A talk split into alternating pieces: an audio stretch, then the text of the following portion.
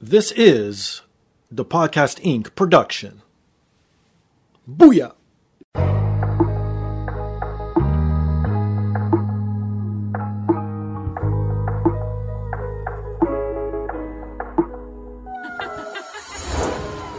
And now, this is the moment podcasting fans listening around the world have been waiting for.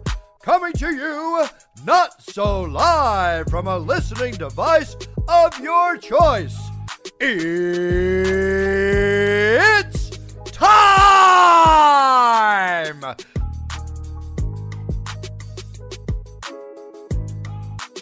Podcasting out of this corner, a mixed martial talker holding no professional record. He stands at six feet one and one half inches tall, weighing in at whatever he feels like.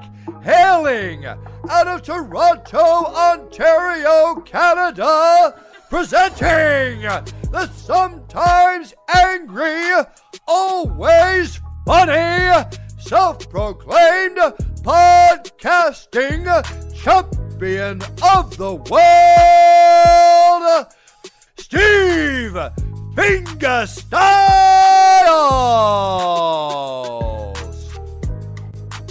So, welcome to another rendition of the podcast. This week, I'm not going to run off my sponsors or say where you can support me because this is not about me this week. This is about a bigger cause, about the social injustices that's going on in the world. And with my platform, I guess this is the way I could give back and maybe open people's eyes and put out there what should be happening, how people could help, how what's going on because a lot of people don't know what's going on or they're blinded or they don't want to know what's going on. So this is going to be uncomfortable. So I'm warning you now. We're going to get into some deep shit. But before we get into all that, this week's guest is a part of the Post Wrestling family. He has his own YouTube series. Writer, reporter, and interviewer Andrew Thompson. I say, yeah, Steve, I appreciate you having me on, man. Uh, you know, it's always a pleasure, you know, being asked to do any type of podcast. You know, just the fact somebody even want me to, you know, do these type of things. I always, you know, I ne- never get big headed with that stuff, man. So, you know, I appreciate you, you know, even asking me to come on, and I'm, you know, I'm excited to get into it. No, uh, thank you very much. And obviously, I know you through the Post Wrestling family because I follow them. I've had Braden Harrington on the podcast a few times as well, so I'm familiar with his work. And obviously, what John Pollock does, he's awesome himself, right? So that's where I sort of started following you, and then knowing that you did your own interviews and YouTube series. So before we get into all the heavy stuff, let's uh, because I don't know where this is going to lead to, but let's start off with you, and we'll go from there. So you're currently writing for Post. So shout out to everyone at Post, like I said. How did you start there? What happened? Did you reach out to them? Did they reach out to you? How did it all get started? Yeah, yeah. So I actually reached out to uh, to, to Post. It was in the, the summer of 2019, and uh, I, I, me, me and John we talked about this on air before. Uh, like I, I kind of like slightly, slightly heckled him a little bit, just a little Okay. bit, just to put, put, just put, put a little pressure on him because I, I was looking for a space to, you know, of course, create content, and I love writing. Writing is a passion of mine, so I was looking for a place to do that, and I thought Post was the perfect place, just how they cover news and like it's not like a clickbaity place. It's like real thorough, fact accurate news, and I just wanted to be a part of that. So I reached out to John, and I, like at first he and Wai. Uh, they, they weren't necessarily looking for a writer, and I was like, you know what? Okay. Let me just put like put like a little bit of just, just a little bit of pressure on them, and then I, you know, of course, some somehow got got my way in, and then John uh, let me know um, I could do one of the news updates, and I was like, you know what? I'm gonna put like everything I got into this news update. So like I started like the day before um, I was supposed to submit it, and I sent John literally 30 pages Wow. of Microsoft notes of wrestling news from the past day, the past two days, Shit. like a quotes and all this stuff. And then I sent it to him, and then you know, of course, he was like blown away by you know by, by it and like from, from that point on I, I kind of figured I was in of course you know over time you gradually earn trust and stuff like that and I think um things really like started to um you know progress a lot more when uh, John and Wai they went over to Japan for uh, for Wrestle Kingdom and they left me in charge of the site for like 12 days like Wow. just like just told me just do my thing as far as like news and you know any other other stuff and then everything went smooth everything was like just fine as normal so and i think that's when you know the the, the, the relationship started to you know it, it was like it, it was already official but like i felt like after that it was like okay now we can you know we can step away or we know ain't nothing crazy gonna happen to the site. So like I, I think that's when things started to really smooth over. So how nervous were you when they left you in charge? Because twelve days, like it's not like just one day. If something goes wrong, they can fix right. it the next day. So twelve days, you could seriously not to say that you crashed the site, but something right, right, like shitty like that could have happened, right? No, no, no. That's that's true. No, seriously. Like if I if I was running the site and it was just like I telling somebody like, okay, I'm gonna leave the site in your hand for twelve days, I would be kind of hesitant. I'm pretty sure there was some some hesitancy, but I think just because I was already there like for four or five months prior, there was already that establishment of like you know you know, you you you know, we we are pretty sure you can you can handle this. And then like I think once I proved that, it was like you know everything was good, and you know, so now I'm just in my you know my regular schedule with post now, and everything's just perfect, honestly. That's awesome. So you're not based out of Toronto, then, right? Uh, no, no, no. I'm in Maryland. Oh wow! So again, have you ever done anything like this on your own before? I know you have your YouTube series. We'll talk about mm-hmm. that as well. But like to be in charge of like this whole platform, to do like, have you ever run a website before? Like, what's your background? So I started um, writing in 2017 when I was in community college, and I just like I, I, of course I always been a fan of wrestling, but I was just wondering, I was like, I wonder if I could write about it, and like instead of creating on site, I was like, I um, might as well join the site, so I started writing for this website. It was um, ewrestling.net. Uh, e, or it was e-wrestling. It, it was like e.wrestling. It was, it was something like that. Sure. But and I remember the guy he gave like, I never forget this guy. He actually gave me a chance to like start writing my first couple articles. Like I remember mm-hmm. my first article was um it was a takeover San Antonio 2017 predictions article. Wow. Like and I remember I just like broke down the matches that were going to be on that card, and sure. I, that was like I, I, was hooked from from that day forward. And then like of course you know you start transitioning to other sites and you know start making a big name for yourself and you know things like that. And then you know that, that's basically how it all started. And then I started my YouTube channel um, well, I really got working on my YouTube channel shortly after I started with posts because I had already had it and I had um, interviews up on there from when I was at Starcast last year, last year Starcast uh, in Vegas. Yeah, I was I was at that Starcast and I did a, a couple interviews there with uh, Jungle Boy and Nick Gage and um, Ace Romero. It was a couple of other people I did some interviews up there with, but yeah, it was a good time there. Then I, once I started uh, working with Post, that's when I started like I had like a sort of like open gap in the schedule, so I was able to you know really work on the channel and like be able to sit down and do these interviews and you know like because I remember when I um. Dude, I, I remember I was so nervous to start doing interviews. Sure, like I remember my first time, no, my first ever in person interview was at that Starcast last year, and I, the first person I ever interviewed, first person I ever interviewed was um interviewed in person was Jungle Boy. Sure. And okay. I, I, I remember when I walked in that, like, it was the ballroom. I walked in the ballroom. I was nervous as hell. Cause like you, like you, you know, you, you see all these people on TV, of course, and, and, and then like you, like, I'm 23 years old, so I'm, I'm, I'm seeing these people. I'm 22 at the time. I'm seeing right. these people, and wait, wait, was I 20? No, I was 20. Yeah, I was, I was 22 at the time, oh, wow. and I'm, I'm seeing, I'm seeing these people, and I'm like, oh, hub with like I'm saying like Justin Roberts and like yeah. Eric Bischoff and like you, you know like you, you see these people you watch these people since I was like seven or six and I'm, I'm just like starstruck at these people. And then I That's remember awesome. when I was walking around had my little recorder and I was just like I was like I don't know if I can do it. Like I, I was feeling the nerves. And then I remember I just uh, I walked up to Jungle Boy and I just asked him I was like hey man you know Andrew Thompson? Well, you know introduce myself you know my outlet. And then uh, he was just like yeah man we can do it. And you know he gave me good answers, and you know he was real smooth with the, the, the, just the transition and stuff like that, helping me get my questions off in a, in a better way. And like one of the best experiences I've had, I remember um, when I got to interview Nick Gage, okay. and you know how everybody views Nick Gage. You know, you think he's like the rough and tough dude, like of you know, he, like, like, exactly. I remember I walked up to Nick Gage, bro, and I asked him, I was like, "What's up, you know, what's up, Nick? You know, I'm Andrew Thompson." Nah, nah, nah. And I asked him, "Do you want to do an interview?" Sure. The nicest dude I've like one of these nice dudes I've ever met. Like he took took his bag out of his chair and like made room so I could come sit down and you know do the interview. And then you know he told me about um, an independent show that was happening after Double or Nothing called Suburban Fight, and they, they, it's like they do it in a bar, like a bar oh, fight wow. type thing. I, I, That's cool. I, yeah, it's, it's, cool as hell. And he actually told me about it, and I went right after Double. I went and got it because the tickets were still on sale. I went okay. and bought a ticket and yeah. went to the show right after Double or Nothing, and uh and, I remember when I went there and I saw him, he remembered me from because it didn't just happen early in the day. So uh, I'm pretty sure he like like one of those him, "Oh yeah, I remember your face type thing."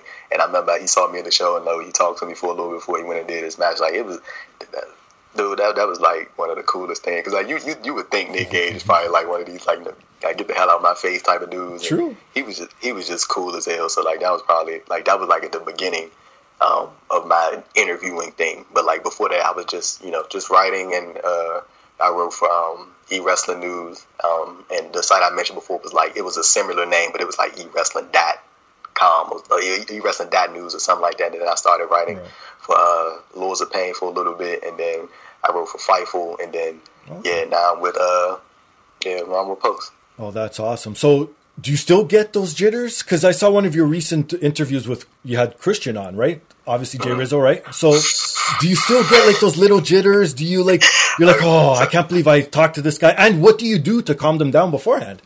So when I yeah, Christian was probably the last person I actually had the, the you know the butterflies and the jitters and stuff. Cause I mean that's Christian, bro. Like exactly. Like you, you know what I'm saying? Like with, with other people, like it's kind of like and and not saying like these people aren't you know, of that status because of course they are. But I'm saying like, dude, that's that's like Christian is a legend, bro. like, you know what I mean? Like he is, like, he really a, is a legend, and I can only imagine how you guys view him in Canada. Like I'm, exactly. I'm pretty sure he's yeah, it, yeah, exactly. and so it, it, was it was just one of those things where like I was I remember before the interview, bro. Like I remember I woke up. Yeah. So the interview was at nine in the morning, okay. first of all, and I woke up at like eight, and I went to go did my setup, and I was just like I, I, I was kind of like panicking a little bit because I was just like, oh man, I was like, I can't, I, I don't know if I'm going to do this. I was like, you know, what if he don't show up? Would it be late? You know, the, he, he was right on time. And I remember when uh, I was sitting there on the Zoom call and I'm just, you know, just getting ready and like thinking about how I'm gonna format the interview, you know, what I'm gonna ask, stuff like that. Right. So I was already thinking about that the night before, but I was just, you know, trying to internalize everything and make sure I knew what I was doing.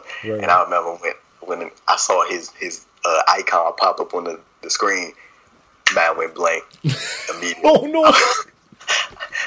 I was like, dude, oh my god! And, and, then like he, um, so at, at, first he had it just oh, on audio, okay. and then I was I, I turned on my video because I, I remember at first I was just like. No, I, actually, funny story was I didn't have my hair because you know the pandemic because I didn't have a haircut. Okay. So I was like, I, I was like, I cannot um, um, go on the screen mad at like with this with, with, with a busted headline. I can't do it. Sure. So I remember I, I told, was talking to one of my friends, and he, he's a wrestling fan too. He's a wrestling fan too. Not not okay. like as big as a fan of am, but he always been a fan since he was a kid. Okay. Yeah. And I remember I told him I was interviewing Christian. Right. And the first thing he told me was I was like I'm gonna, I'm gonna just do an audio because I was like I don't have my hair cut. First thing he told me was he was like, you know, me and you been friends for a long time. He was like, if you miss out on the chance to do a video interview with Christian, he was like, "We can't talk no more." He's like, like we can't, we can't talk no more. Because like, and I get what he was saying. He was just like, "Bro, it's like you you you will miss out on an opportunity to video." interview with somebody you used to watch all the time as a kid because you ain't got no haircut and then he was just like bro just throwing a hat and I was like yeah, that's a good idea. Just throw that. and then, and yeah, that, that, that, was that. But yeah, I, and then like I, I, think I was nervous for like the first five, seven minutes of the interview. Okay. And then like as he started to like get real in depth with his answers, and I started to see him laugh at stuff I was saying, and like laugh at the little jokes I was saying, and I was like, all right, now I can chill out. And then it just things were just smooth from that point. Oh, that's awesome to hear. So when did you get into wrestling then? Ooh, man, I, I started watching wrestling because okay, so so I was born in 1996. Oh my so god, I'm so old. Woo! All right. These young, these youngins are killing me, man. Because next week's, I have a, a, wrestler lined up for next week, and he's just he's the same age as you, and I'm like, oh my god, I feel so old because he grew up in the John Cena era, and I'm like, wow. Right. Anyways, go on. Because I did the, um, the, the British Wrestling Experience podcast the other day on, on Post Wrestling, and they, I was joking with uh, Martin Beno and James about that. They were just like, we reviewed um, the the 1992 UK Rampage show. We were joking about how that show was out before I was born and stuff like that.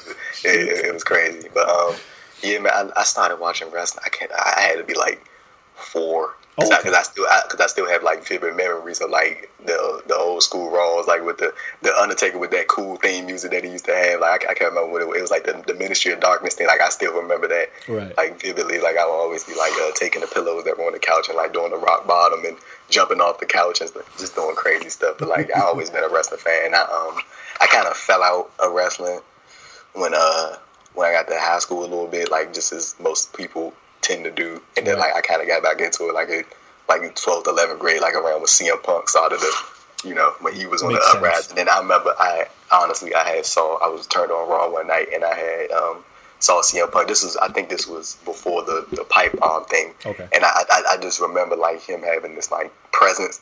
And it was like he was like one of the cool, right. you know, dudes. I was like, oh, like, who's this? So, you know, of course, like I mean, I I've I had saw like highlights of CM Punk on social media, like on YouTube and stuff, you would see like you know you come across clips and stuff that you would see on YouTube on the recommended section and stuff like that. You would see that type of stuff, and then like of course like when you see him in WWE, and then like you start doing your own research and you find out where he's been, and like right. I, I, it was kind of like it kind of did get me back into wrestling, and that's when I just feel like right back into it, like in everything, like kind of got in the you know got back in the Ring of Honor, got back okay. in the TNA slash Impact, and you know you know you start learning about different stuff. I remember um, around 20, 2013, I saw my first New Japan match. It was uh, Balor and um, Okada at Kizuna Road. Oh, wow. Yeah, that was my that was my first New Japan match, and I remember looking like. Of course, I didn't like know about the. I, I didn't know about the IWGP Junior Heavyweight. I, I didn't know what the like. I was just watching the uh, yeah. match, and I, I exactly. didn't know what the hell that was. Okay. And, like I remember, like of course, like as you you know, of course, as you grow on to learn about this stuff, you like. And I was I remember I was uh, thinking about this the other like I was a couple months ago. Somebody had put a post up on Twitter and they had put like a, a graphic of Balor versus uh, Okada at that New Japan event, yeah. and I was just like. How cool would it have been to have Balor because Balor was the IWGP Junior Heavyweight Champion at the time. I was like, how cool would it have been if Balor would have won the heavyweight right. title? I was like, that would have been like massive to what what you know what could have been. You know what I'm saying? Or how that would have affected his future going forward because right. he would have been heavyweight champion, but like might have been, might not have been NXT. Like if Finn Balor in NXT, you never, you never know you how things would exactly. have turned out. But yeah, that that was like some of my earliest uh, recollections of, uh, of, wrestling for the most part. And um, wow. yeah, like, of, course, of course, but like heavy early, it was just WWE for the most part. And like right. I say, I, I, think in 2003 was when I started to learn about TNA, and then that's when I okay. you know got into that. And yeah, that's that's how I kind of got into it. So, what what do you enjoy most currently watching? New Japan. Oh, New see, Japan. oh, they, oh, you went over there, eh? You went over to the dark side, as they say. yeah, I, I, do enjoy New Japan. They back next Monday, so yeah, I'm, I'm excited. Right. To, you know, yeah, I'm, I'm, excited to see what they're gonna do. It's uh, the New Japan Cup right. right. off the right off the break, and then they're gonna have um, fans back in July, and they're gonna do like one third capacity to fill Osaka-jo Hall. So I'm excited right. to you know, for them to, to be back because I feel like New Japan is like uh, one of the best overall in ring products. So you know, I'm excited to see them back, and uh, I, I, do enjoy like a, a, couple of independent promotions. I like Black Label Pro. I think they based out of Indi- Indiana, in Indianapolis or yeah, Indiana. I think they based out of Indianapolis. I love watching their stuff. I love watching Glory Pro. Um, I, I, recently watched. Uh, I, you, you know who WH Park is, right? No, who? The, for Post Wrestling. No. Oh yes, okay, so, yes. Yeah, okay, yeah, yeah. yeah. The, the, the, WH he, he sends me like um so it's like some some shows that he like earmarks off, and I always like try to watch uh, some of them as I can. And I watched the uh, Ice Ribbon show, so women's wrestling promotion in Japan. Okay. Dude, it was like the best tag team match really? that I've seen, and, and you know, in this empty arena type oh, era wow. that we're going through right now. Like okay. this, it was probably the best tag match I've seen since this whole since the COVID uh, 19 stuff started. So like, you know, I'm uh, you know I'm still learning about you know of course like other promotions in, in other countries, but like for the most part, okay. I feel like I kind of got like a grip on what's going on as far as like the independent scene here in the states. Nice. Okay, so now are you? I gotta ask: Are you one of those New Japan fanboys that looks down at everything else, and no matter oh, what New Japan puts out, they can't do any wrong? no, no, no. Okay, okay. I, I, I, try to enjoy everything for what it is for the most part. Just you know, I'm not really like one of those like well, especially as of recently, like I just think it's too much stuff going on in the world for me to be like all super critical and negative of stuff that like really doesn't matter as far as like the real world is concerned. Like especially, and, I, and I've never been like that. Like I don't know why. I just like of course I'm if I, if I think something stupid, I'm gonna call it what it is as far as wrestling goes. But uh, like I've never been one of those guys to be like, oh, you know, this place is like the elite and, and right. kids they, they, they, they can do no wrong because I mean every promotion got its faults like I think every promotion right. has crazy decisions that should not be made as far as booking goes but I mean at the end of the day like you just try to enjoy it for what it is man because like if you can't like what, what, like I don't I don't understand people that hate what they watch and then try to do it as like a professional. Like I don't know how you can do it. I, I can't hate something that I want to do or want to work in. It's it don't it don't work like that. Like I mean, it like I said Exactly. earlier, like it's just you know some stuff got they faults. Like I, like it's some stuff with WWE that I don't like. It's some stuff with AEW that I think is a little cheesy and corny. It's, but I mean, Right. and then I think it's some stuff with New Japan. Well, for for the most part, like the only thing like I can't really critique New Japan on is because it's mostly in ring. Like it's no Yes. you know like it, there's no like backstage like on, like segments during the show Right. like and stuff for you to like critique and like these outside the ring story like it's nothing to critique unless it's the in ring product like you can say a match is bad but like for the most part it's nothing really to really share an opinion on but um you know I'm I'm I'm I'm, I'm I've never been one of those dudes I don't think that's you know I don't think that's cool that's just not my my style Yeah, don't worry. I'm the same way. To me, if, it's bad, it's bad. If it's good, it's good. I don't care. Either way, um, it's, you know what I mean. It's it is what it is. What can you? I mean, people should just be happy that there's this much content. Because when I was growing up, it was WWE, probably what NWA, WCW, and whatever else was still lying around. Because that was when Vince McMahon brought up everybody. So. The, the independent scene was dry, right? So you were forced to just watch what was on TV. So these kids don't know how. Well, I should say these kids, but you're part of the generation. So these guys don't know how easy it is nowadays. as I sit here on my soapbox telling you, oh, back in my day. okay, so what's your biggest fear when interviewing someone? Like, what's the thing you don't want to ever happen when you're talking to someone?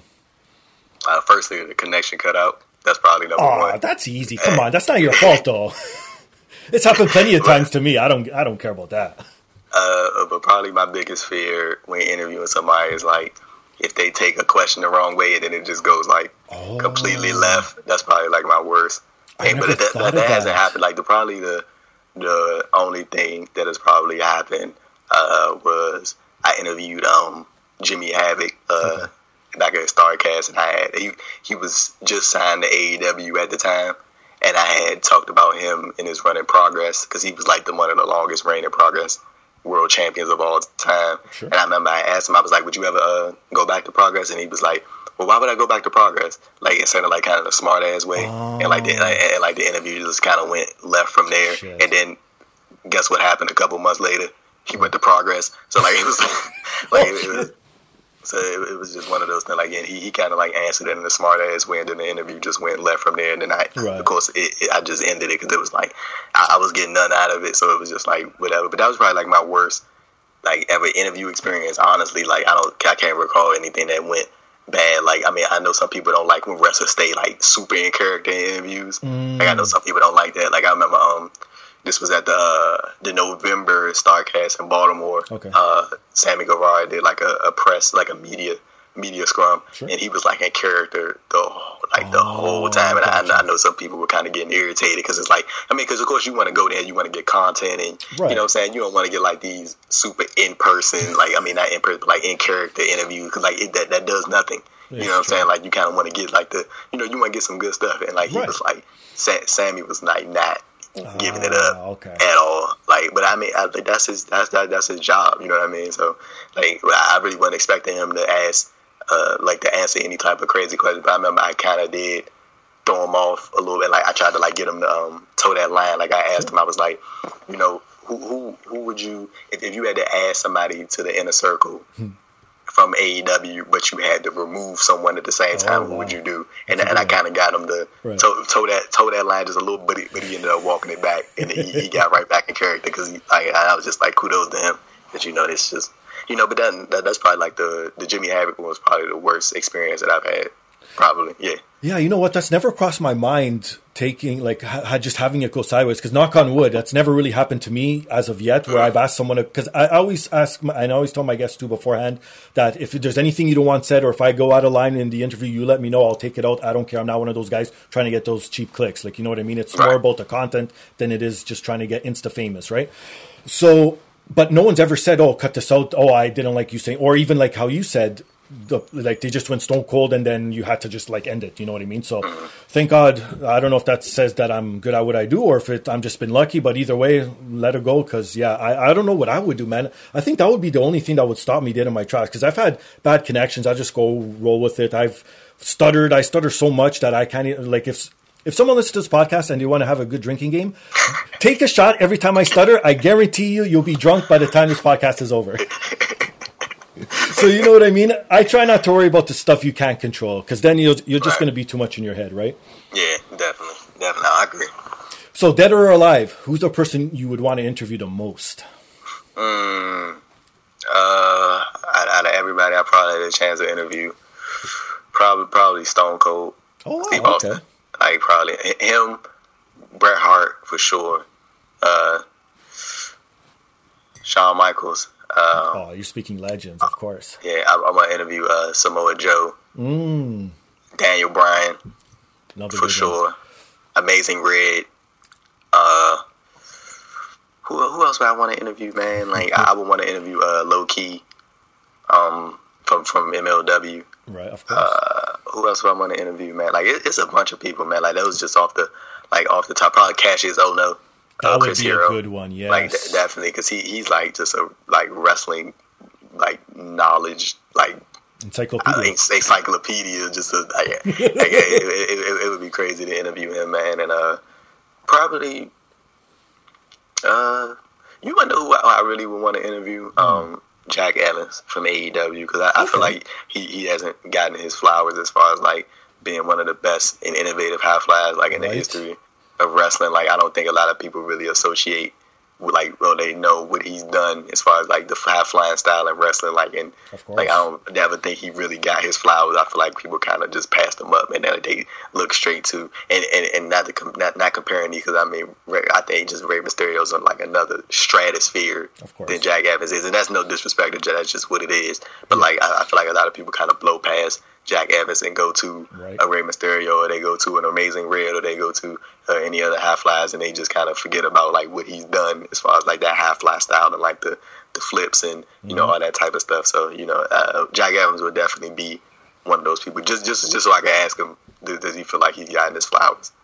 All right, so now, outside of wrestling, do you want to venture into anything else, or do you want to just strictly stick to wrestling? You're cool with this and see what Uh, the road def- leads. Like I, I, I, I ain't mean to cut you off, but uh, I, I definitely want to uh, branch off into other stuff and, and, and still stick within wrestling. But I want to do like I, I do. I like doing production. Like I love camera work and all that, and I love editing Okay. and all that stuff. I, I love doing that. I'm a big like camera work person. Like I pay attention to that sometimes more than I actually do like actual wrestling.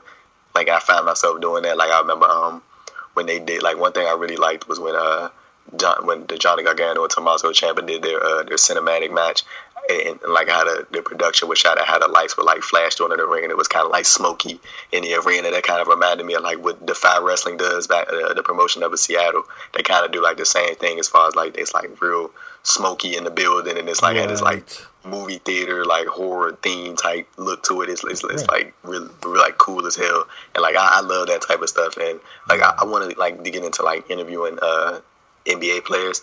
I always try basketball, any type of basketball, like Okay. college, uh, high school, or uh, NBA, or NBA. I always wanted to try to get into that. It's, it, it, it is kind of hard getting access to them. Like it's like because you know they got agents and stuff like that, so they don't they, they have no need to have their DMs open or have an email in their bio because they have people take care of that stuff for them. But with wrestlers, it's like they're more they're, they're independent contractors, so it's like they you know they, they, they have to have that information and it's easier to get in contact with them. But like I'm, I, I DM'd a couple NBA players, like of course none of them has gotten back at all. But I mean, uh, and I'm, I'm you know keep trying. Like I've reached out to some WNBA players. Like I, I would I just want to get into you know different stuff while staying in the, the wrestling bubble because I don't think it's good to limit yourself. Like I I don't agree. really think that's it. I mean, you, you can thrive in your specific field, but I think it's always good to have different outlets and different routes to go. You know what I'm saying? Just so you can have a backup plan. I always think that's good. Other than wrestling, what are you into? You a gamer? You watch a ton of TV? Like, So- what's your jam? So uh, I, I, I'm I'm into uh, the challenge. I don't know if you on MTV. Oh. I love that show, bro. Okay. that's like one of my, that's like one of my favorite shows. Sure. Uh, as far as far as gaming goes, uh, only game I play is really is um NBA 2K, and I, I have this uh my, my my brother got me on this um this video game on my phone. It's called call it's, it's a Call of Duty game, but it's like on, on mobile. Okay. And like the only reason I like it is I was like it looks so real. Like, and, Okay. you, you, you, and, you, and you would think a, a phone game would not be like graphic wise wouldn't be like you know, but it, it it's like crazy. So I was like hooked on that thing. I remember I had to offload the app one day because I was playing it for like two hours straight, like nonstop. I was like, you know what? Let me turn this off just a little bit, just for a little bit. But like, yeah, like, um, yeah, that, that's like pretty much for the most part. Like I watch, I like watching the show, The Challenge. Um, I, I, I recently watched this uh this this movie on uh uh I, I can't forget what it's called, but um it's, yeah, it's called Just Mercy. I was just watching that. It's with uh, Michael B. Jordan, and it was a story of um, this uh, this lawyer back in the back in the fifties or the or the sixties back in Alabama, and he was trying to get this man off of death row who got uh, a black man who got got uh, convicted of murder of a, of a of a white woman, and he didn't do it. And you know the the of course when they took it to court the first time, you know the judge they they have like the, the best evidence that he did not do these crimes, but you just being the time that it was, they weren't gonna give this black man the benefit of the doubt, and you know it, it was like just a reality check of like like this stuff was happening like 50 years ago 60 years ago like That's this was it. not that long ago wow like it like it, and it was it's, it's just like crazy to think that people when they when they hear these like racial injustices from like back in the day they think this was like 100 200 years i'm like bro right. this was like 70 years ago wow. like some of your grandparents are still alive when this was happening exactly. you know what i'm saying like it's it, it's it's crazy that like when you look back on it, like that much has changed as far as racism goes. So it's like you know, it's like kind of a retrospect kind of thing. Wow. So let's get right into it. That's a perfect segue, my friend. Like reading my mind. So. Mm-hmm. Like thinking about this, you even tweeted something I, I believe like that people used to go visit black people in the zoo. Yeah, um, and that was only like fifty or sixty years ago as well. How crazy yeah. is that?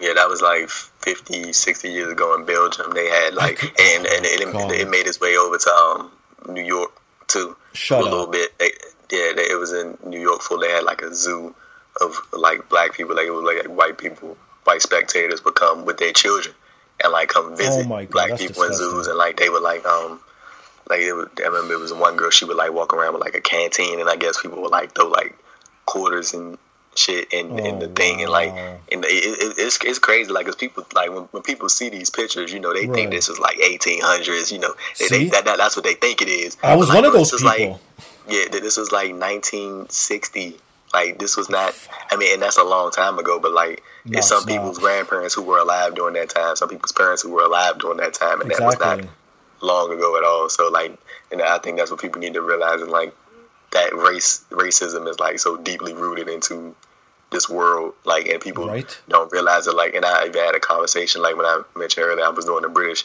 uh, Wrestling Experience podcast the other day, right. like, and they, they, live in, um, I, I think Amari Beno and James, I think they're spread out throughout the the UK and Ireland, and um, like it's like they they don't have those like to the degree that there is in America as far as like black people getting killed like on camera and stuff like like and, and stuff like that by the police. They don't have because like I don't think you can have well, I, I, think that's in it's in some places in the UK you can't have uh, weapons and stuff like that as far as like yeah you can't do that type of stuff. So wow. it's like um yeah man it's it's, it's, a crazy time honestly like and, and it just shows you that there's still so much so many ways to go because you, you like it's it's the system is just deeply rooted in racism.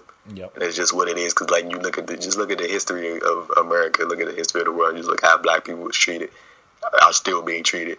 Like that system is has been intact for so long, and the people who are at the head of that don't want to give that up, and they wanted to keep keep it the same. But like the one thing that I'm starting to see is like this new generation of white kids, like young white uh, men and women like they out here protesting and right. you know fighting back against a system that's designed for them to succeed. Right. You know what I'm saying? Like, and that's that's like one of the craziest things to me. Like, you're essentially tearing down a system that's meant for you right. to progress, but they, you know, that's getting, you know. But I mean, at the same time, it's like we still wait on bated breath. Like, you got, um, you know, the officers who killed George Floyd, you all played a role, regardless of whether they yep. were officer. I can't remember his name. Derek. I think his name was Derek, or I can't remember his last name, but he was the one that actually took the life of George Floyd. But the officers who were around while that happened are just as much as a part of, of it as he was.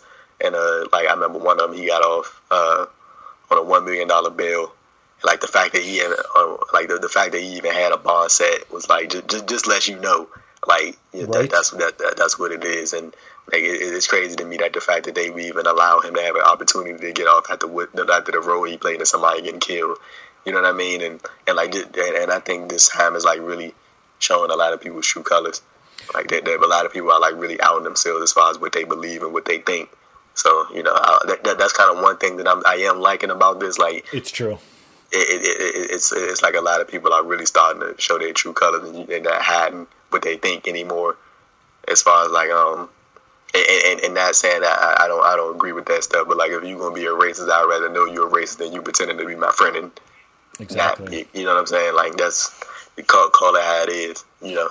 So you know, like I that, that. I believe in that too because before you, it's not that you could sort of hide behind it, but people weren't pointing the finger. Now, if you're not supporting, you're against it. You know, you can't really hide nowadays, like how you're saying. So you see people's true colors, and it's like, oh, so you're that, you're this. Ah, you know what? Mm. Fuck off, get out of here. You know what I mean? Yeah, and it's exactly. better, like, and especially in your case when you're younger. And I'm glad this is happening with your generation too, to grow up, and hopefully there will be change. And I really hope some good comes out. And you're seeing little pockets of it. I agree, mm-hmm. but mm-hmm. it's still not enough to make up for everything that's happened. And and who am I to say how much you like everything should happen? And and and that's the other thing. What like what does everyone expect to happen? What does everyone want to see moving forward? What's the end goal of all this? Because you see a lot of people saying oh donate here do this here but a lot of people are doing it sort of blinded because it's the cool thing as i put quotation marks up you know what i mean? Because you sort of have that part of the group too that's just going along with it because it, it's a hashtag and you want to be cool. But what is the end goal? What is the true meaning? What does everyone want to see in the end? I mean, I can't speak for all black people, but I think it's just one thing that people like. It's it's nothing crazy that we want. We just want equal rights. We want to be treated equally. Because I mean, obviously, we're not treated equally. That's like obvious. Like people, anybody, anybody can see that. You don't got to be quote unquote in, like into everything that's going on to know that that's that that's the case. Like you can just look at anything that has happened over the past decade and see that that's not the case. Like if that was the case, you, you wouldn't see police officers snatching black people out of their cars for no reason and, and, and, and talking about stop resisting when they're on the ground, not resisting.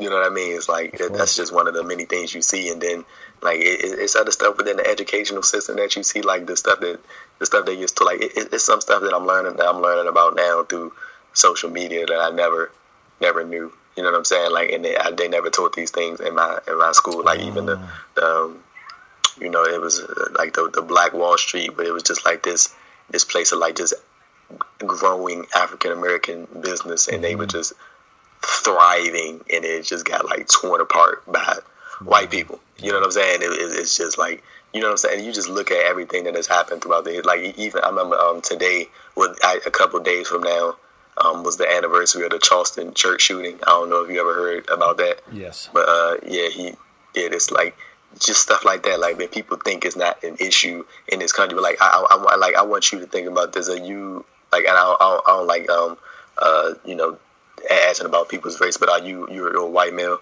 Yeah, yeah, I'm Portuguese, full okay, Okay, you're Portuguese, and okay, okay, cool. So, like, just, just think about this. Uh, so, you got you. you I'm pretty sure you come across these videos of black people getting killed by the police officer. I'm pretty sure, like, it's it's kind of impossible not to see some of these things from time to time. Right. But like, I just want you to think how how you see black people in these situations that they're not resisting and still get jacked up, still get pushed on the ground and stuff like that. And then you have a guy who walked into a church mm-hmm. and purposely target targets black black people and admits that that was the reason he did it and literally gets a little finger tap on his shoulder, bulletproof vest put on him, and the the officer who arrested him said that he was unproblematic. So they that's when they went and took him to get some food after he just killed nine black people. So like I, I just want you to think about that. Just look at that comparison. Like this man literally is telling them that he went in this church to kill these black people just because of their skin color. That's right. not he doesn't uh, agree with, with with the way that black people have, you know, uh, he just got a dumbass, like idiotic mindset that what, what, he thinks black people have done to his people in the country, which is like that makes no sense. But like, it, it's just crazy to me how you see stuff like that and how they just walked him so calmly. Mm. Put make make sure before they put him out in the public, they put a bulletproof vest on him just in case somebody tries something. They made sure this man was fed before they even got to the precinct, and then they put him on. I, I think he's on death row now. Okay. But like, yeah, he, he's on death row for sure. But uh, like, you can't bring back that people. you can't bring back anybody. But the fact that he literally went and did that, like, just it's crazy to me. And I remember it was a couple years ago. Um, there was a young lady, I think it was in the, the, San Francisco area, a white supremacist. Like he literally walked up to him, walked up to her in a train station and slit her throat, just because he is. I think he was a, a neo-Nazi or he was affiliated with that type of thing. And like it's just hmm. it's, it's, crazy. And, and like so, sometimes I really think that a lot of the police force are affiliated with that because like it, it, it just baffles me how some of them are like so hyper aggressive towards right. black people like for no like for no reason. Like I'm like and, and it's great. Like, and I remember um, a couple days ago, actually, I had seen it through uh, Xavier Woods, the wrestler, his Twitter account. Right. He he lives in Georgia, and uh, okay. he said he said they had a uh, there was a KKK rally like 40 minutes from his Fuck home. off. Yeah, seriously, and like it was a video. I saw the video. Like the dude, it was like maybe 15 to 20 people. You know, they had the you know the flags and That's chant white power and you know all that stuff. Like the like like the fact that that's still happening in 2020, and the fact that and the fact that the KKK is not considered a terrorist organization, they're like just they're, they're considered legal in the eyes of the law in America, like a right. legal group. And like the, the fact, like just just think just think about that for everybody who's listening. Like the fact that an organization who is against black people as a whole, and, and basically anybody else of color, honestly, when you think about it, but right. specifically against black people, like the fact that they're not considered a terrorist group, mm-hmm. but they, but they but they'll look at somebody funny if they if they have on a turban or anything like that. You know what I'm saying? Like right. it, it's like stuff is like ridiculous. Like the fact that they are able to get away with stuff like that. But again, that just shows you there's a privilege in this country to being white, and I appreciate the white people who are able to admit that they have a privilege. Because I know when some people literally admit that they would like they'll be like, oh, that you tell a white person, some some white people that they have a privilege, they'd be like, I don't have no privilege. I had to work hard, just like just like you did. I'm like, no, you don't realize that, that, it, it, it, it, it come you you automatically get a privilege the day you're born. That's just what it is. That's what it is. Like, and some people are willing to accept that and use that to for the benefit of the greater good, and some people right. are not. You know what I'm saying? Some people are opposite. That's even. I'm pretty sure me and you are probably gonna end up talking about people always do the All Lives Matter thing in response to Black Lives Matter, and it's yeah. like they, they they just don't get it. They can't they can't comprehend that when people are saying Black Lives Matter, they're not saying, "Oh yeah, the rest of the world doesn't matter." Nobody's saying that. Exactly. But people you. are getting killed in the damn street every fucking two days. You know what I'm saying? right. Like it's, it's it's it's ridiculous, and like it's it, the one thing that's really crazy to me is like you starting to see videos pop up of uh of these, of these things happening that happen in like December and February, okay. and like it's like it, it, just makes it just really makes you wonder like how much is like how much of this stuff happened before the social media era, right? Cause like because I'm pretty sure this has happened like hundreds and hundreds of times like before the social media era happened. But now we got video proof of this stuff mm-hmm. happening. Like I'm, i know in uh, a specific part of Arizona, uh, you you get fined seven hundred dollars if you record a police officer in their interaction with somebody. Oh wow! So like that, that just kind of that, that that just kind of lets you know, you know what, what they got going on over there. So that's it, well, even and just people just have to look at the basics. Like, think about it. If you were to do anything of half of what the cops do that gets them suspended, anyone would get fired, expelled, banned, blackballed, never to work again. You know, and these guys literally get slapped on the wrist, and that's what I don't understand, especially with that line of power, especially with the chip on their shoulders, because they act like they're god figures. Like, you know what I mean? So it's like you should be uh, judged and fucking prosecuted even harsher than a regular person because you know what you're able to do, right? Yeah, exactly. No, I agree, hundred percent. 100%. Oh my god. Okay, I got some stories too. Like speaking of white privilege, I'm going to tell you a story and you're going to be like, "Yeah, of course that happened." But before we get into that, another one speaking of people being judged from white to black in same cases, you were just saying that the Charleston guy got pretty much escorted out with bodyguards, got fed and whatever. Did you hear about the this chick Sandra Bland? Did you hear her story? Yeah, I, yeah, I've heard about Sandra Bland. Yeah, this, uh, that that story is it, it, it, that story is fucked up. I remember right? I, I, initially heard about that. I was at uh, this was when I was at university.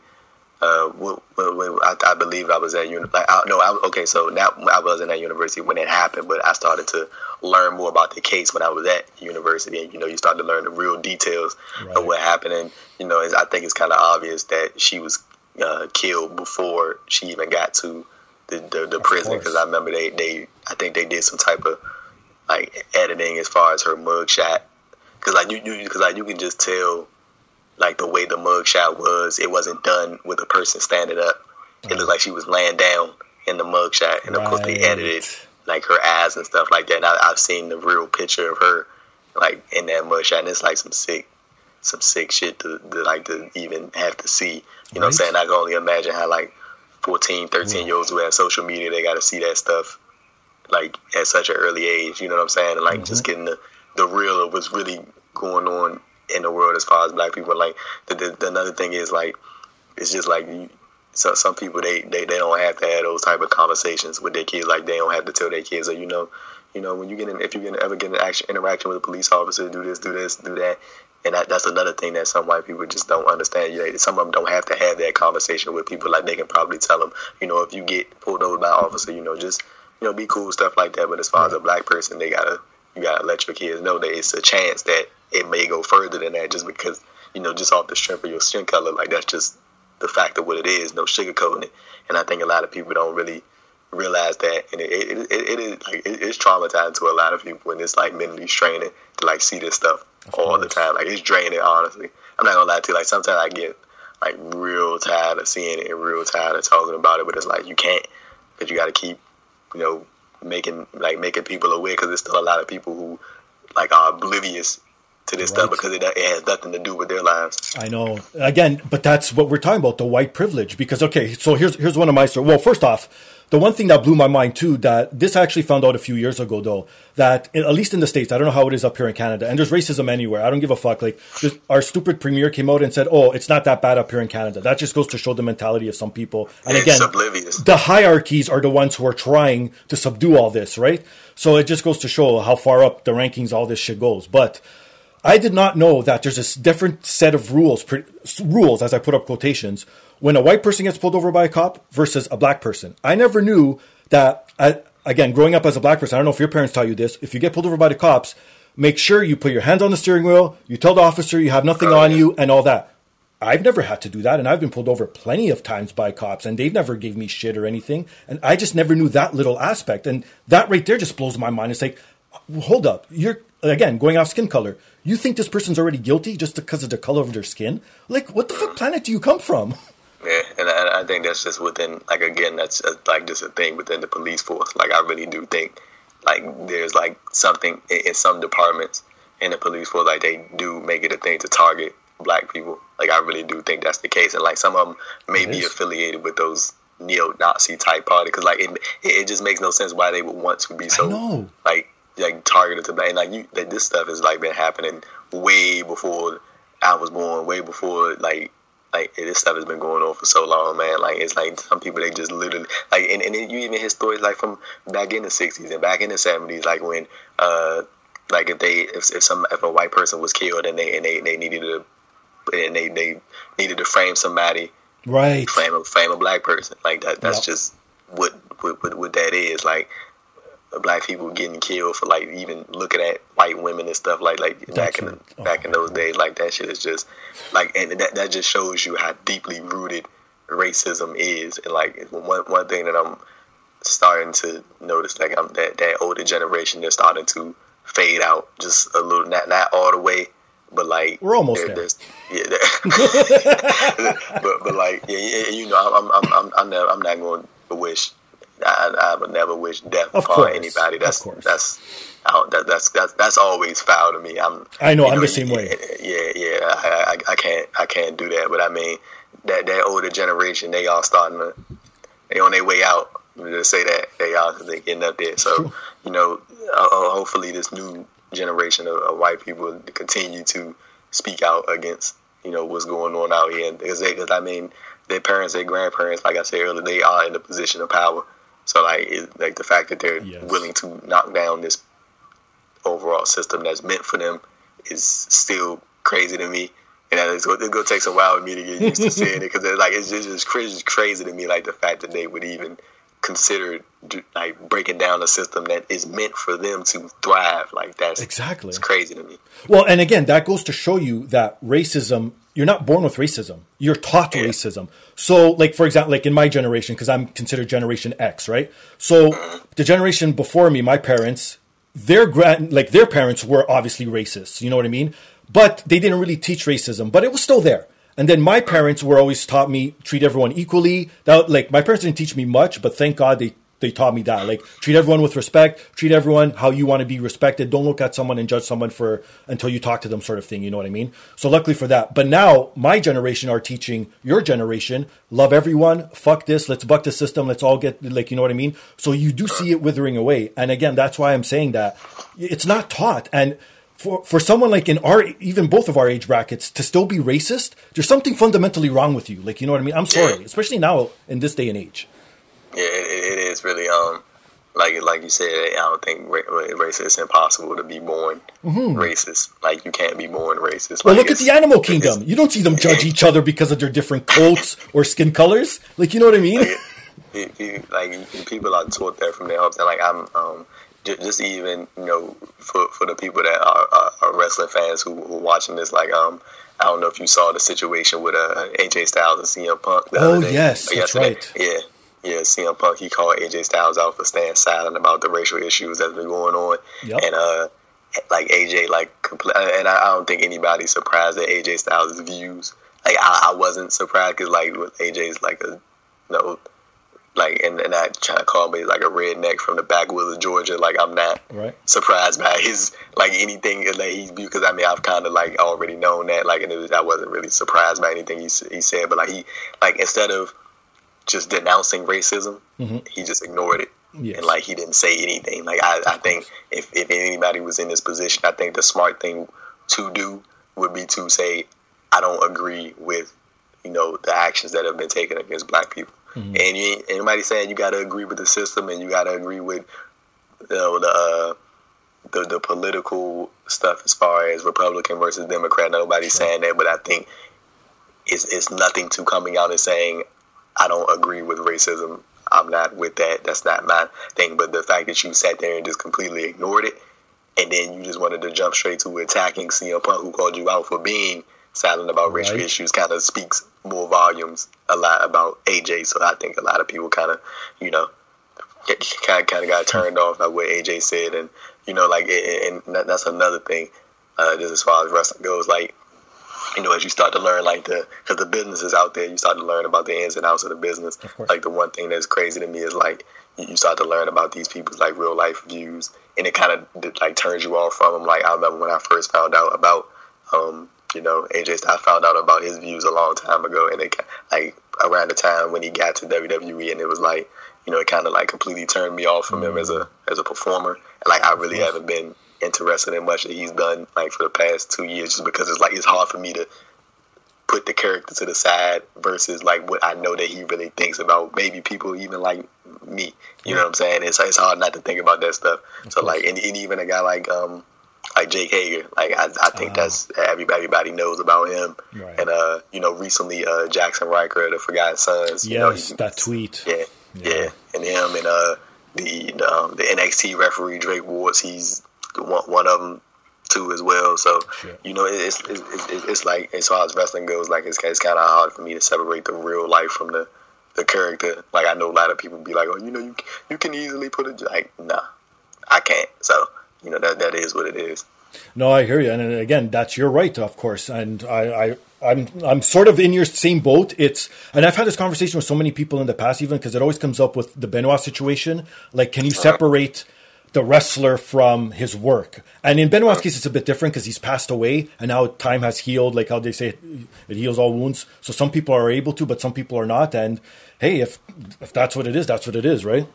Uh, so, okay, so you just pretty much said it. We should be calling out these people who don't are are not supporting and are not standing up when they have privileged themselves, right?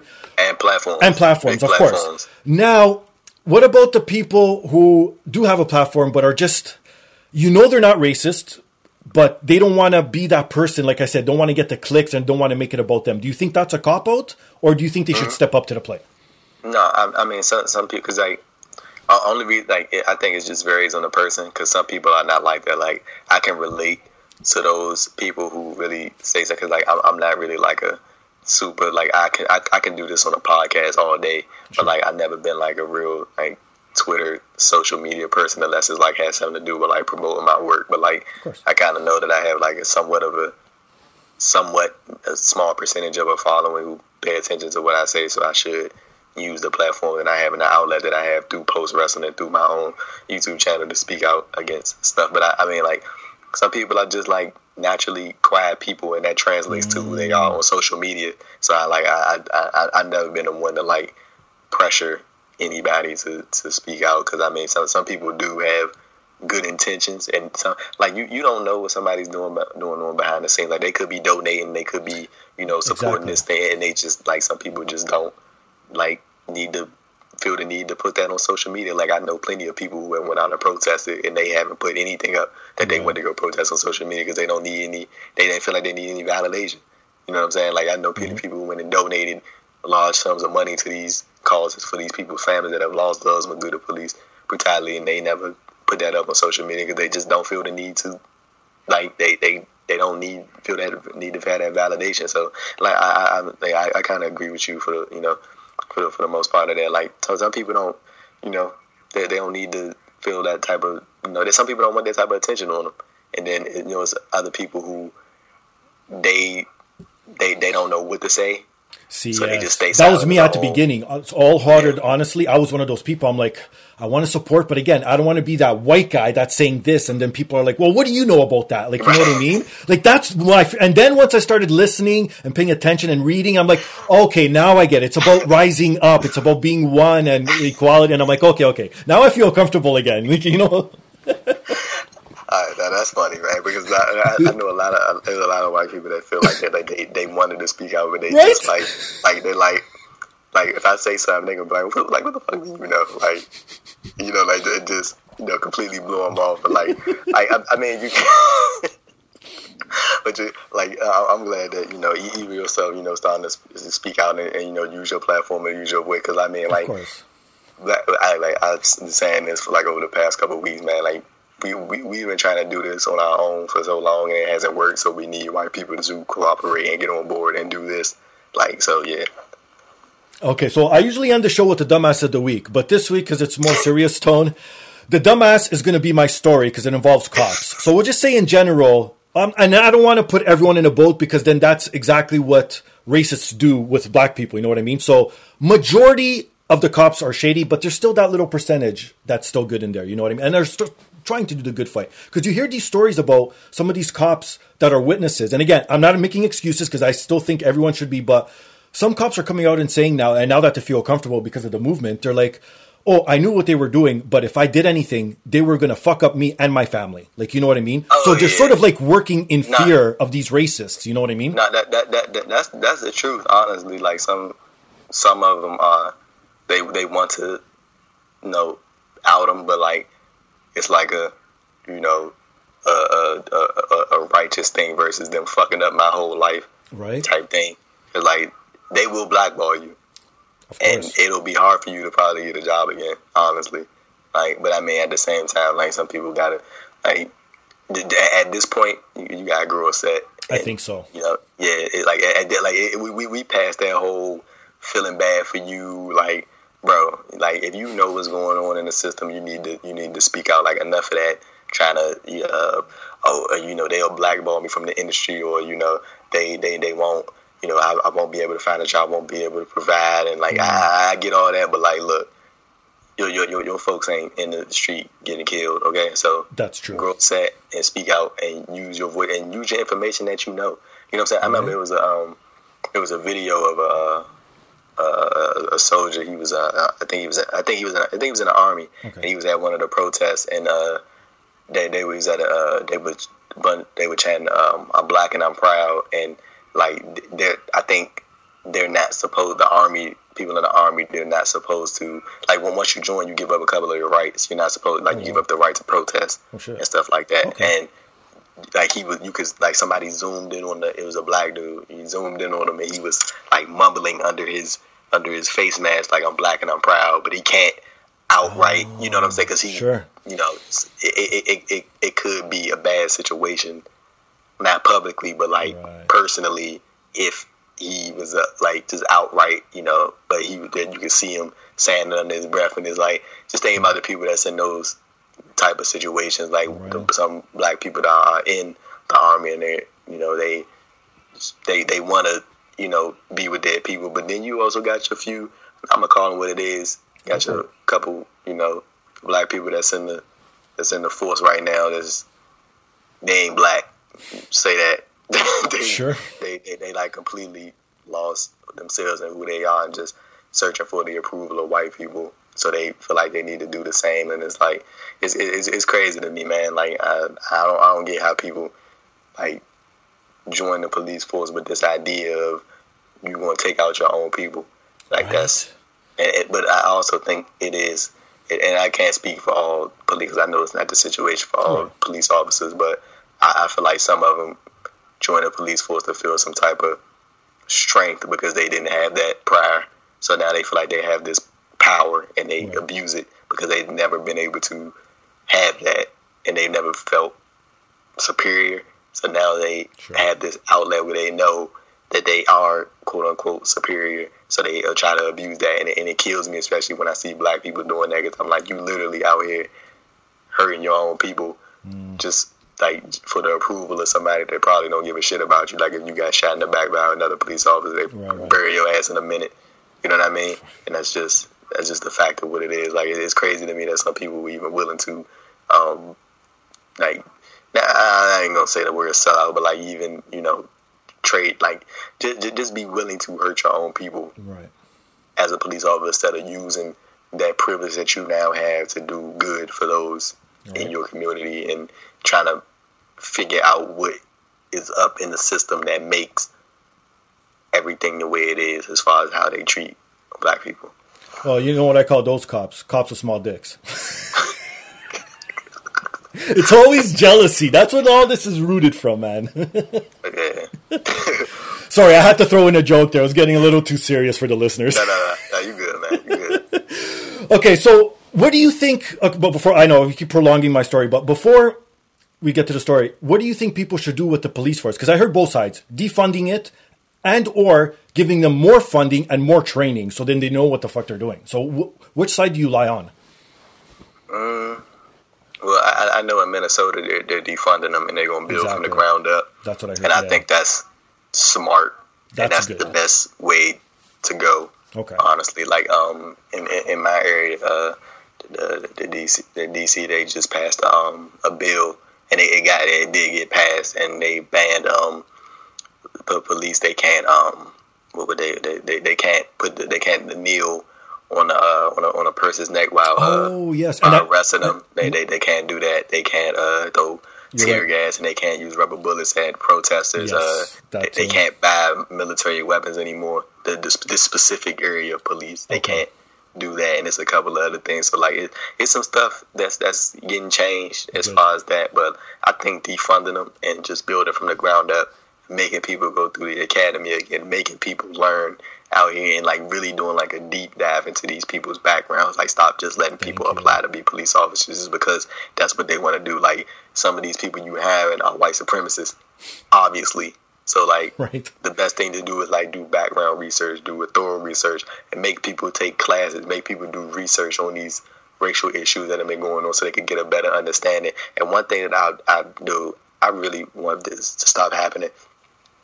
Stop sending these police officers who grew up in these predominantly white areas, like these some of these mm. motherfuckers that's like from Kentucky, and sending them to predominantly black neighborhoods because they already scared as it is. Right. You already scaring them, so they already on edge as it mm. is. You got these dudes that's growing up in these predominantly white areas, and they whole lives. Only time they ever seen black people was on TV, and mm. then next thing you know, you want to put them in an all black area, and then think they're supposed to carry out how they supposed to carry out. No, they already scared. That's just what it is. That's just the fact of what it is. And not saying like they, you know, they they already just in fear of what could happen, and they already thinking about the bad. So that's one thing that needs to change.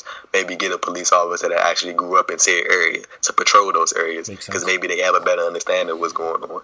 you know what I mean? Like do do stuff like that. But like I think defunding and building from the ground up is the best thing. Because I think at this point, just keep giving them money is not good at all. Like it's not going to change anything. Like I think Minnesota is going to, and you Minnesota shocked the hell out of me. I did not know Minnesota was like that. Like they, Right? they, they, Minnesota turned the fuck up. Like I, I, I did not know that Minnesota was like that, dude. Like, I'm not even gonna lie. I didn't know it was that many black people in Minnesota. I swear to God, I did not know that. Like they, they, they, they came out in like full force and like awesome. they cha- they changed the system. Yes, like they did. got the police defunded, and now they're going to start the police system in Minnesota from the ground up. In that specific area, I'm guessing they're going to start it from the ground up and Right. train people, people probably the right way. Like That's Minnesota did it. They did it, and, and, and it's, it's sad that it had to take a black man losing his life for that to happen I know.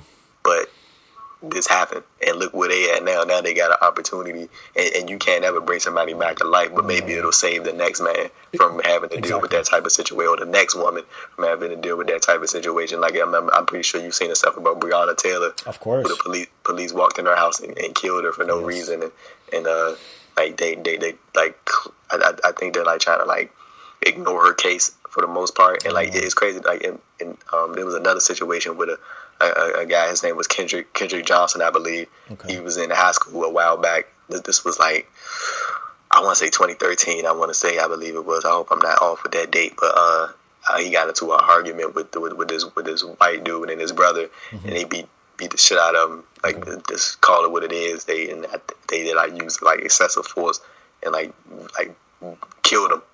Like Wow. that's what it. And they uh, like rolled his body into a, a gym mat and left him right there.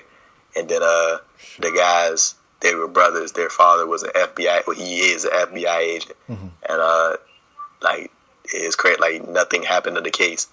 Like the case got like done away with, and you know, of course, nobody was ever able to prove that because his father was an FBI agent. That you know, that's why the case went away. But I mean, anybody with a brain, you Of know, course. A, a, a father knows his son just killed somebody and he's in the FBI. Right. You know, I, I'm pretty sure he could get that taken care of easily if he wanted to. You know, I, I- and, and even though that's not proven, it's just the fact of what it is. And like the, the crazy thing is, the dude that killed Kendrick is playing college football right now. I think he plays for. I hope I'm not getting the school wrong, but I think he plays for Akron University Okay. and he's playing college football, living his damn life. Mm-hmm. You know what I mean? I saw an interview that he did, um, and you could just tell some shit was bothering him, and they, they were asking him about you know about Kendrick Johnson, and Right. you know he couldn't couldn't look that that man in his eye for nothing. Like every time he answered about it, head down, chin tucked, like couldn't even answer the question with it looking at the camera. You know what I mean? That just kind of lets you know everything that you need to know. But No yeah, that, that that's shit, like that, and like it's crazy. Like the fact that this man is still able to continue to live his life, go to college, when this young dude wasn't even able to graduate high school because he got killed. You know what I'm saying? It's Ridiculous. like shit like that is ridiculous. Oh my God! All right, we could go on for ages and ages. And you're always welcome back if you want to let more steam off, tell more stories. You're always welcome. The door's always open, my friend. But to get into my story, so it's not the first time I noticed my white privilege because maybe uh, it's not that I wanted to ignore it. Maybe I was just not aware of it. You know what I mean? Okay, so growing up, uh, this is probably my late teens, so I was probably around 17, 18 at the time. And now everyone knows marijuana is legal in Canada, so you're able to smoke it wherever, right? Well, some still permitting in certain places. Obviously, you can't smoke in a park or whatever with kids, but you can smoke on your property. Cops can't harass you, right? But back in the day, it was a totally different story. Cops would harass you 24 7 for it, right? So I remember one time it was me and a bunch of guys. We went to the local park, of course, uh. and we started smoking. Now, to paint a picture, we were sitting in like those picnic benches, right? It was dark at night. And no, actually, no, it wasn't night because it was during the day. I remember now. Okay, so it was during the day. We were there, and there was a basketball court across, pretty much I don't know, twenty or thirty yards from us, right? Uh-huh. And on the basketball court, there's a bunch of black guys playing basketball, right? And we were there smoking, and you should have seen the table. There was weed, there was like a bong, there was a pipe, there was rolling papers, everything you needed to literally get us in deep shit. Cops rolled up out of nowhere. We didn't even know there was this passage into this park. They came out of nowhere. They started talking to us, but not looking at us, still staring, or no, first staring at the black guys playing basketball. And then they started asking us questions like, Are you with those guys over there? And we're like, Who? They're like, The guys playing basketball. Immediately associating what's going on with y'all, Right? With them, like right? Or I'm thinking now maybe to associate, maybe those guys sold them weed. Let's go bust them, or so like automatically, so like you just said, right? But again, at that time, I didn't realize any of this shit because again, whatever, right? I was shitting my pants because a cop caught me smoking weed for the first time. Like I'm, I'm not putting two and two together. So then after they kept talking to us, they're like, and they never looked at the weed. They never looked like I don't understand. And from my memory, because I have a horrible memory, they just left and they started talking to the black guys playing basketball, and then they started harassing them to the point where I I almost remember them either putting one in cuffs or a big uh, something happened and more cops came with the with backup and shit, and then we just took off because we're like fuck this, we don't want to get involved or whatever. Again, at the time we didn't know any better because we're shitting bricks, and now we're we're happy. I know it's sad to say, looking back, and I'm ashamed of this, but we're happy that we didn't get booked. You know what I mean? And it's like that's the white privilege that some people don't understand. It's not like you said. It's not about hard working. Yes, a lot of people grew up poor. A lot of people grew up from the ground up. Like I had two hundred dollars when I left my home. I lived in basement. I had to struggle for what I have now today. That's different. But I got to where I got today, maybe because of white privilege. Because maybe I got this job because of my skin color. Maybe someone looked at me different because I do not know. You know what I mean? That, that, that, that's big that you can actually admit that. There's a lot of people like really struggle with admitting stuff like that. That's, that says a lot about you as a person that you're able to admit that you have white privilege and it has maybe benefited you in some parts throughout your life. Like I'm like, and just not to shift topics too too fiercely because I, I, like they say it's like somewhat similar to what you were saying, but like there's uh I don't know if you heard of the coach uh, Dabo Swinney, the one that worked uh, head coach at Clemson, no, Clemson University. No, no, and uh yeah, he, he's a head, head football coach at Clemson University, and uh okay. he uh there, there was a a player came out and uh, mentioned that he said the N word one time in the locker room, okay. and it and it was in response to, um, you know, he heard a couple of other players saying it, black players saying it, and felt like you know uh, he was just one of, the, of those people of the mindset that you know if, if, I'm guessing if I can't say it, then nobody can say it. Like sure. you know, stupid ass mindset, but like he, he was just of that thinking like thinking everybody should you know, everybody gets treated equal and like just, but like this is the thing with someone like him, it would be impossible for him to admit what you just said because he right. grew up, he grew up in, yeah, he grew up in a rough situation. He grew up poor and stuff like that, but he was also like in that southern area, so he already had his own ideologies and mindset. But like he grew up real poor and like he came up made it on his own, good old Americana. Sure. You know what I'm saying? Live your dream. You know, you come to America, you can fight and be who you want to be. You know what I'm saying? And like right, that, that, like that, that's always going to be his mindset. Like it don't matter what skin color you are, you can always do it if you work hard. You know, and that, that's always going to be his. Like, and, and for somebody like him, it would be impossible for him to admit that he has privilege. He can't, like, cause it's like I'm like to him, it's like I made it. I was I was poor growing up. I didn't have no help, and I did it on my own, and I made it, not knowing that might quite possibly his him being a white man helped him get some of the opportunities that he was able to get, and also having the the story that he has. Of course, they're gonna feel a little bit more sympathy. Mm-hmm. You know what I'm saying? That's just what it is. And like like just relating back to what you said, like it, it's a lot. I'm pretty sure it takes a lot to actually admit what you just said. And like for somebody like Dabo Swinney, he could never like he, he can't comprehend the idea of anything past regardless of your skin color you can right. make it like it's impossible for him to even admit that see and i don't know if it's sort of because they're too proud or if it's still sort of a little bit of racism because to me Both. Or, or both, yeah. Little, little pinch of both. Right? Because to me, I know deep down, full heartedly, I'm not a racist. Like, I know I've never treated someone differently because of their skin tone or anything. Mm. Now, if they speak up and they're a fucking idiot, regardless of the skin tone, I'm not talking to you. Like, you know what I mean? Mm. And it doesn't matter.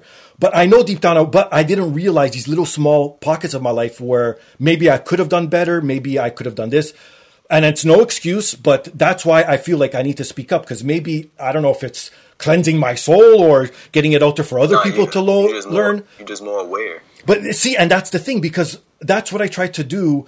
Uh, sitting back listening to all these stories, I'm like, has there ever been a time in my life where stuff like that has happened? And I'm thinking back, I'm like, yes, there's been a few stories, and this is the most recent that I could think of. And it's like, fuck, how many other things must have happened to me, and I was just blinded to the situation. So for more people to talk up and speak like this, then again, it'll stop what's going on. It'll move progress forward. It'll have everything on the same page, and it's true. Who cares? It's not about pride. It's not about what. It's about equality now. Like they said that we're all in this together when uh, COVID started. Why aren't we all in this together when it's social injustice? Same shit. You know what I mean? But hey, whatever. Let's weed out the bad and let's move forward with the good. That's all we could do and say. So, hey. Uh, I agree, man. Yeah, you couldn't have said it better right there. Everybody was together doing the COVID stuff. Let's band together and do the right thing. But when it comes to social injustice, everybody's like, ah, you know, right. I'm gonna sit this one out. So, I mean, I, I, think the most important thing to do is like, I, hope the protests, the protests are still going. Like the media yes. just isn't covering it anymore. But yeah. like, um, I, like hopefully that keeps going, keep speaking up because like I feel like shit is starting to change, yeah. and the only way it's going to change is if this keeps happening, and it needs to happen. People need to feel uncomfortable because I'm people Thank people you. been feeling comfortable for too long. So and uh, you know, hopefully some something changed within the next decade, or you know. I hope so. At least I, during I, our I, lifetime. honestly, and and not to get too super political, but people need to go out and vote as far as here in the states in in November. Of course. Because brother man, forty five got to go. he got he got to go. Like just, I I, I know ten year olds have a better fucking IQ and awareness than he does. Right. He's an idiot, but yeah, I'm gonna just leave that with it. I had to get my my, my little of course. jab at him. Don't worry, I do not support Trump as well, and it's worse on us up here as Canadians as him in power too. So you know what I mean? It's just like it, it's like I'm I'm up at one, one in the morning or something, twelve in the, the night, writing a news story, and I see him on Twitter going on rants. I'm like, bro, you are a grown ass man. Right. Like, oh, like we we we, we gonna leave that alone though. Like, hopefully people go out and uh, go out and vote, man, and, and try to get them out of there so we can get some sort of like I don't know somebody because I like I don't know, man. It's like I don't really think there's no good can like no really good candidates out there that I'm really think can actually do something because it's a fair share of them that said they dumb shit over the past couple of weeks. But right. you know, I think at this point, you just got to get the 45 out of there. Just like it, it, it's, it's, it's, at that point now, like that desperation point, because I, I, don't think another four years it is gonna work. No, man. It's yeah. true. It's so true. No, man, for sure. And yeah, please, people, have conversations. Get uncomfortable. Like I'll tell you right now, half of this pod, and I still do it. Half of this podcast, goosebumps, just talking about mm-hmm. this because it's like fuck, am I going to step on anyone's toes? And I'm like, fuck it. Like I said, I know deep down I'm not a racist and I want to get there. And if I stumble, you're here to pick me up and tell me what's right from wrong and what I should do moving forward. And that's it. Like, you know, and the, the conversation, that's how you get started. And like, you, you know it. Well, as soon as you start talking to someone, you know if they want to help or if they're thwarting the cause. You know what I mean? It's like, you can't hide anymore. Just, just talk to someone and then you'll see what's going on. That's it. Uh-huh. Right. So on that note, listen to them. Thank you. on that note, plug your shit where people could find you. Anything up and coming, any projects you're working on, and the floor is all yours, my friend. Uh, you can follow me on Twitter at uh, ad thompson underscore underscore. You can check out my YouTube channel at uh, Andrew Thompson Interviews. Uh, I, I, try to upload an interview uh, every week. I'll have one out on Tuesday. Uh, you have to see who it is to turn it out. And I got a couple interviews in the can that I haven't put out nice. with some, you know, some pretty big names I think in the wrestling world. So, you know, just uh, and you, you check out my ring work, like post wrestling. You check out that site overall. Great site, yes. great people that work over there. Steve knows. So, um, yeah, that's where you find me at, and you know, everybody just keep speaking out, keep using your voice, man. Don't say silent in situations because if you ain't contributing to the cause, you're taking away from it. There you go. Perfectly well said. And for myself, I'm only going to say where you could find me. Like I said, it's not about sponsors or supporting me this week. Just follow me on Instagram, Twitter. If you want to engage, if you want to talk about anything, so be it. All my DMs are open at Fingastylz, or you can follow the podcast on Twitter, the podcast app. And if you don't use social media, an old school method, email email me at dapodcastdap at gmail.com. On that note, he's Andrew. I'm Steve. This is the podcast. You better have fucking learned something today. Peace.